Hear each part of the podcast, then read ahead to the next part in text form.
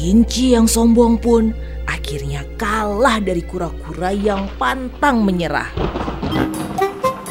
Aum, teriak singa sang raja hutan pada kawanan pemburu jahat tersebut.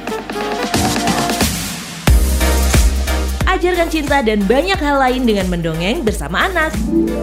Ayo mendongeng! Saya Fitri. Saya ingin menceritakan dongeng yang berjudul Aladin dan Lampu Ajaib.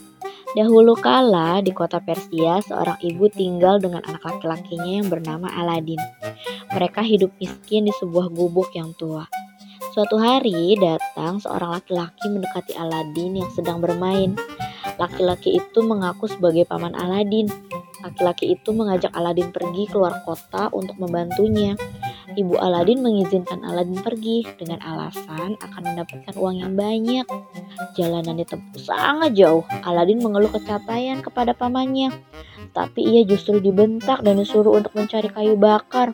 Kalau tidak mau, Aladin akan dibunuhnya.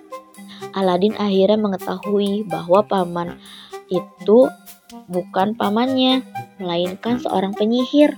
Penyihir itu kemudian menyalakan api dengan kayu bakar dan mulai mengucapkan mantra. Krak, tiba-tiba tanah di depan mereka terbelah, menampakkan lorong seperti gua dan undakan untuk menuju ke dasarnya. Ayo turun, ambilkan aku lampu tua di dasar gua itu, perintah penyihir kepada Aladin. Tidak, aku tidak mau turun, aku takut, jawab Aladin. Penyihir itu kemudian mengeluarkan sebuah cincin dan memberikannya kepada Aladin. Ini adalah cincin ajaib. Cincin ini akan melindungimu, kata penyihir. Akhirnya Aladin menuruni undakan itu dengan perasaan takut. Setelah sampai di dasar, ia menemukan pohon-pohon berbuah permata. Buah permata dan lampunya yang ada di situ dibawanya.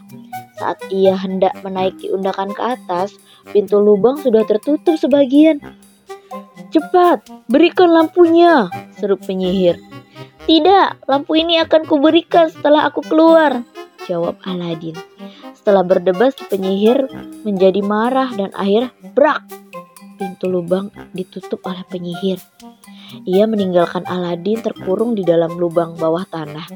Aladin menjadi sedih dan duduk termenung. Aku lapar, aku ingin bertemu ibu.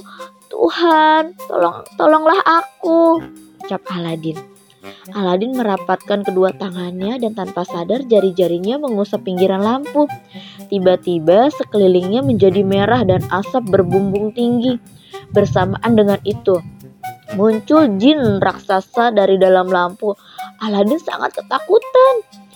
Maafkan saya karena telah mengagetkan Tuan. Saya adalah jin lampu ajaib, kata jin raksasa itu. Oh, kalau begitu bawalah aku pulang ke rumah, kata Aladin. Baik tuan, naiklah ke punggungku. Kita akan segera pergi dari sini, ujar jin lampu ajaib. Dalam waktu singkat, Aladin sudah sampai di depan rumahnya. Kalau tuan memerlukan saya lagi, Panggillah dengan menggosok lampu ini, kata Jin. Sejak saat itu, hidup Aladin dan ibunya semakin membaik dan tidak pernah kekurangan makanan. Aladin bisa mencari pekerjaan dengan bantuan jin lampu ajaib. Jadi, pesan moral dari dongeng cerita Aladin dan lampu ajaib ini adalah jadilah anak yang baik hati dan pemberani. Lakukanlah yang terbaik untuk kedua orang tua yang telah merawatmu sejak kecil. Ayo mendongeng, persembahan dari Female Radio. Love Life, Love Your Children.